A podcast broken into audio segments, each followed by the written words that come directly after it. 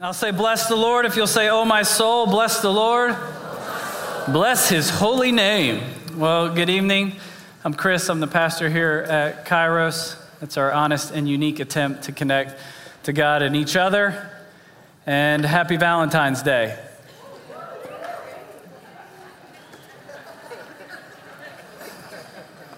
Let's pause right there for a second. There's usually three responses to that.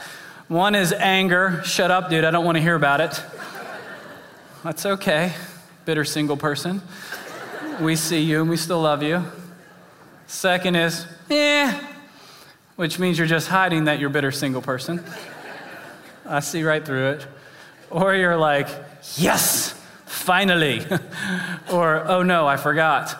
Um, so if that's you, there are counselors waiting to pray with you after the service and tell you where Walgreens is, um, which is where I was last night with a bunch of desperate souls. That's just not that good. Good thing I'm this good looking. My wife overlooks a lot of other things. That was not a joke. No one wants to be unloved today. And I think this day is a reminder for some of us that how grateful we should be if we're in a relationship where we're experiencing that.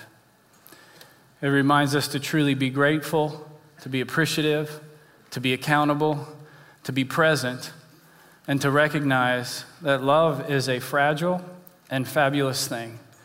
And how can we create an environment that cultivates it and nourishes it? For some of us, it's a day when we're going, hey, we are eagerly anticipating the future. Because although I may not be in a relationship right now, the future is ripe with possibilities and preparation. And even where you're at right now, you're making sure you're becoming the type of person God's called you to be so that you can be ready when that person shows up. You take great care to heed the words of Scripture. Do not awaken love until it sows desires. And when it awakens and when it sows desires, you're going to make sure there's plenty of oil in your lamp when that bridegroom comes. Hashtag biblical womanhood, right? but there's some of you who this is a day that, if you're honest, evokes jealousy and anger in you at what others have and what you do not. And for some of you, Anger would be too much of a stretch because you've resigned yourself to disappointment, that that time and that chance has passed you by, and that no one will ever call you their beloved. And rather than read the text tonight, I think there, first off, I think there's something that you would read that your soul would resonate more with, and that is the opening line to Shakespeare's Richard III. Now is the winter of our discontentment. I've often used that line because it's so powerful and provocative, but in preparing for this talk, I was, went back and researched the actual soliloquy from Shakespeare's play. And any of you Shakespearean actors in here may know this better than I do, but what's interesting it's actually very paradoxical what comes after that. Richard III is, goes on to say, after he says famously, Now is the winter of our discontent, that summer has come, the clouds has lifted, and he's found his family and his fortunes changed. Like all of a sudden, there's this great series of events that leads to his family being in power and prominence. Yet he cannot experience joy or satisfaction because there is no option on the horizon for a romantic relationship. And he uses incredible words to describe the fact and the reason why he thinks he's unloved. He says, I'm deformed and unfinished, sent before my time. I'm lamely and unfashionable, that when I stop, even dogs bark at me. And I want you to listen to these three lines, the conclusion that he comes to because of the season of his life that he's in. He does not see a relationship on the horizon. Here's the decision that that character makes. And therefore, since I cannot prove a lover to entertain these farewell spoken days, I am determined to prove a villain. I know what it's like in my heart to prove a villain. I know what it's like to be in a season of my life when I felt so unloved and unlovely that I was going to move towards villainous ways to get my needs met. I know what it's like, even in the midst of having friends and family and a God who are committed and who love me, to have villainy in my eyes. And anytime someone tries to speak life or hope or redemption into me, I just seethe back. You have no idea what I'm going through. And I know what it's like to prove a villain simply because I was just impatient. And I didn't want to wait on the Lord's timing. I didn't want to concentrate on who I was becoming. I just didn't want to be alone. For those of you who find yourself in a similar season in this room tonight, I want you to give me an opportunity to prove to you from God's word that you don't have to prove to be the villain, even if you're in the winter of your discontentment. So, we're going to be reading out of Song of Songs. We'll turn there in just a second, but this text will need a little bit of setup.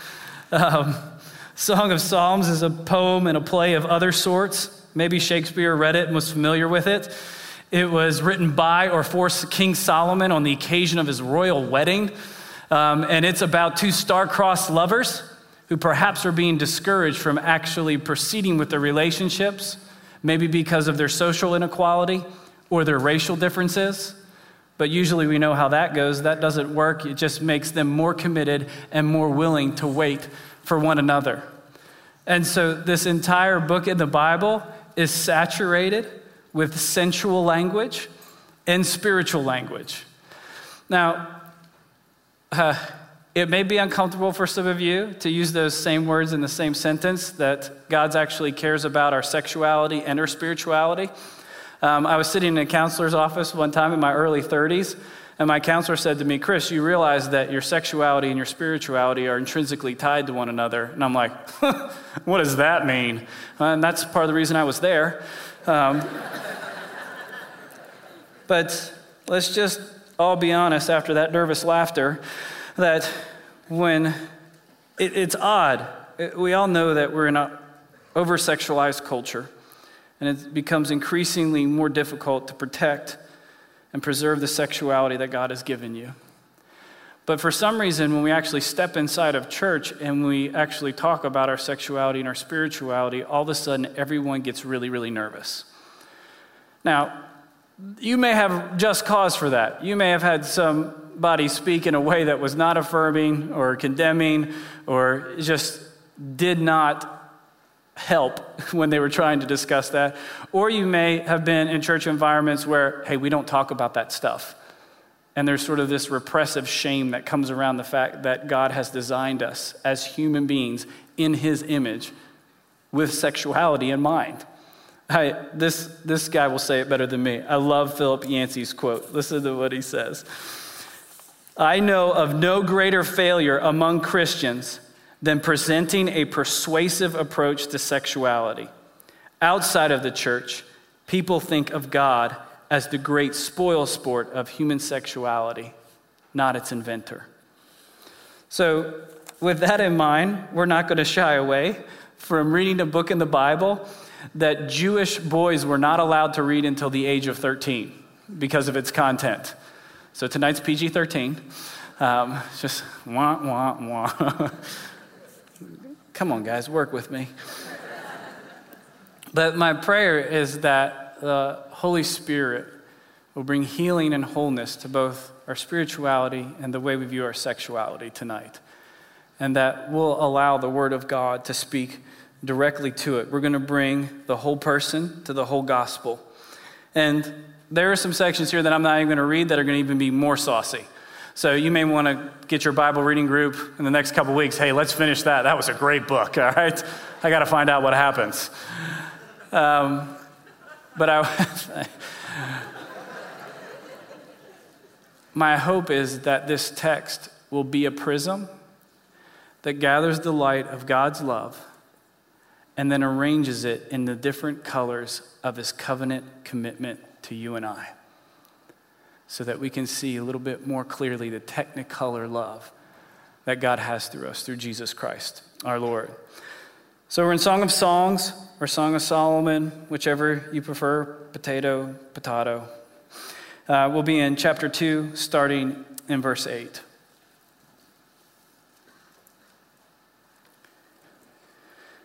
The voice of my beloved, behold, he comes, leaping over the mountains, bounding over the hills. My beloved is like a gazelle or a young stag.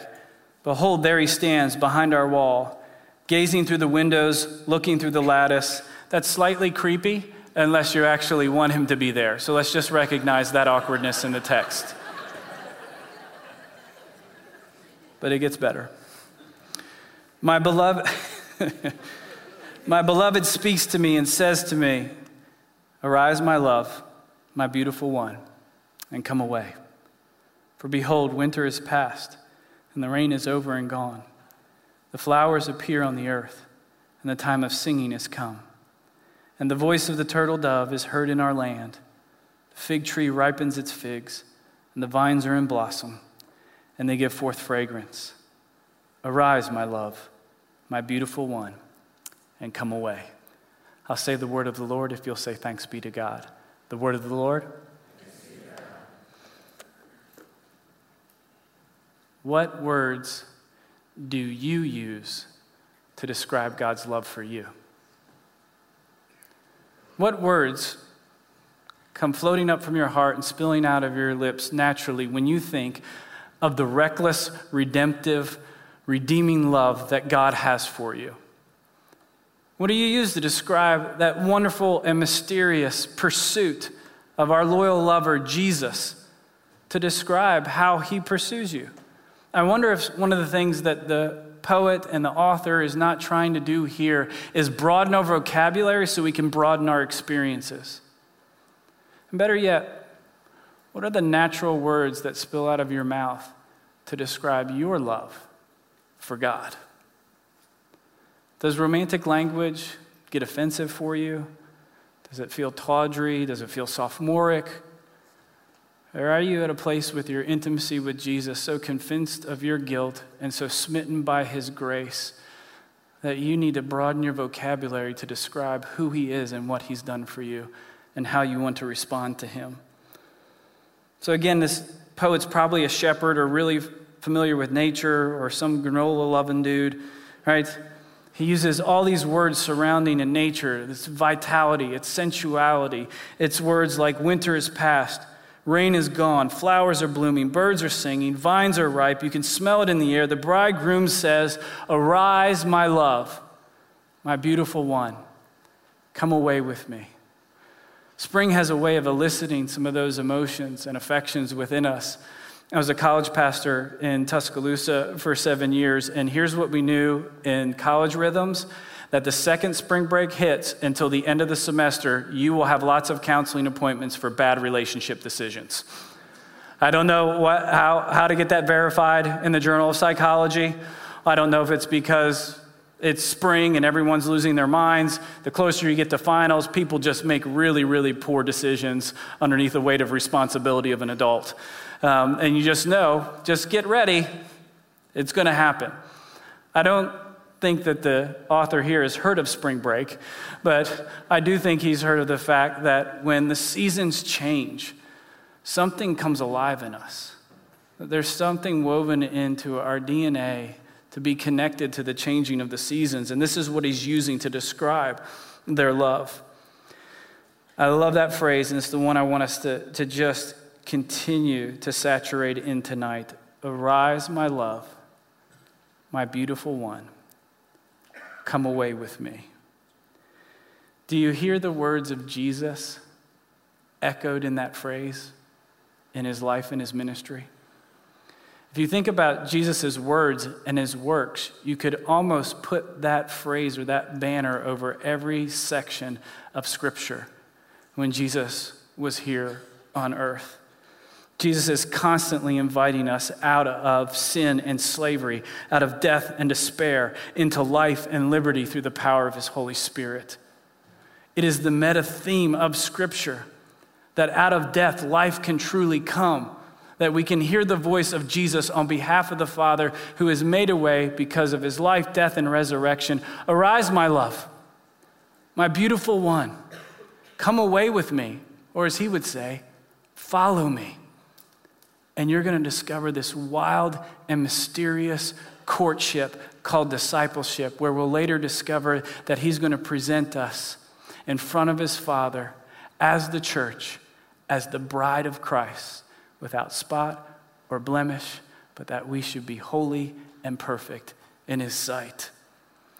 I, I hear it all over the stories. I hear it dramatically demonstrated once again when he stands outside of his friend Lazarus' tomb and he says, Lazarus, come forth. Arise, my love, my beautiful one, come forth from death into life. I can hear it in Mark chapter 5 when there's a little girl who's just died. And a father is weeping in the background, begging Jesus to do something about it. And he whispers, Talitha cum, little girl, I say to you, get up. And Jesus takes her by the hand, and she's able to stand. And immediately the father's tears recess into raucous laughter. And I'd like to imagine that immediately she begins to dance to the rhythm of resurrection that she hears in her Savior's voice Arise, my love, my beautiful one, and come away out of death and into life. And we hear it in John chapter 5 when Jesus comes to the pool of Siloam. There's a bunch of invalids surrounding the pool in their desperation and in their affliction, hoping beyond hope that they can make it to the water's edge when the water is stirred to find the possibility of healing. And there's one who's given up hope. And he's on his mat of misery and desperation. And Jesus leans down and says, Get up, take your mat, and go home. You don't belong here. And immediately he stands up and takes his mat because Jesus is calling him out of death and into life. Arise, my love, my beautiful one, and come away with me. I wonder if some of us need to hear that tonight to realize that even in the winter of our discontentment, spring has sprung and that if you can hear the voice of your Savior singing over your life, you are loved and you are altogether lovely. I love that phrase. Uh, I think it's an adaptation of what this scripture says. But what I'll never forget is the first time I heard it. You are loved and you are lovely. We are in the hospital, and uh, Boggs is sitting there with his sick wife and a sick child who's unborn. And we've been in of the hospital a couple times and had a lot of scares with baby Nash. And we're praying for the Lord for hope and healing. We're remembering all the scriptures that we can. We're leaning in and asking the Holy Spirit to do the miraculous. And just felt the prompting from the Holy Spirit. I said, Boggs, will you sing over your unborn son as an act of worship and prayer? And through tears and a cracked voice, I saw him whisper over his wife's tummy, You are loved, and you are altogether lovely. And I was arrested at what a picture of the Father's love that He has for us. That even in the winter of our discontentment, even when we've decided to prove the villain, His words can still arrest us and find us and hunt us down Oh, son, you are loved and you are altogether lovely. What are you doing here? Get up, take your mat, get off your mat of misery and desperation and shame and follow me. Or maybe we find ourselves as the little girl who longs to hear our father whisper, Little girl, I say to you, get up. Throw off the sin that so easily entangles you and run with endurance the race marked out before you. Do you not know that I make all things beautiful in their time? Or maybe we need to hear the words that came to Lazarus come to us again. Come forth and find through the power of the Holy Spirit that our feeble arms and our weak knees are strengthened enough to tear through those grave clothes that have bound us in our brokenness for far too long and have defined us for far too long. And we discover the wonderful joy of who God is calling us to be. And that His love is here and available for us right here and right now. And if that's you, if you're here tonight and you're able to hear the Lord speak to you, arise, my love, my beautiful one, come away. There's only one appropriate response, and it's two verses later. And it says, My beloved is mine, and I am his. Because you are loved, and you are altogether lovely. You don't have to prove the villain, but you can receive the Father's love for you through Jesus Christ our Lord.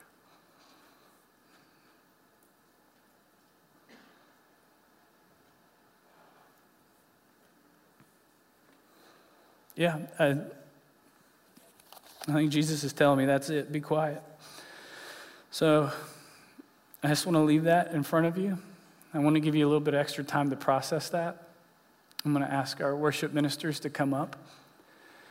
Um, and we usually take 120 seconds of listening prayer to try to listen and dialogue with the Father. We might give you a little bit of extra time tonight. Um, but here's, here's some prompting questions in your conversation with Jesus. This is the moment you came here for to hear from God and respond. Is there anything in your life right now that's hindering you from receiving the full love of Jesus Christ? That's one question for you to process. The second one is there any place or relationship in your life right now where you're playing the villain because you feel unloved or unwanted? And then the last question I would prompt you with tonight to give serious consideration to and prayer. How will you personally and specifically respond to the fact tonight that you heard that Jesus, through his scripture, is saying to you, Arise, my love, my beautiful one, and come away with me? Let's listen in together.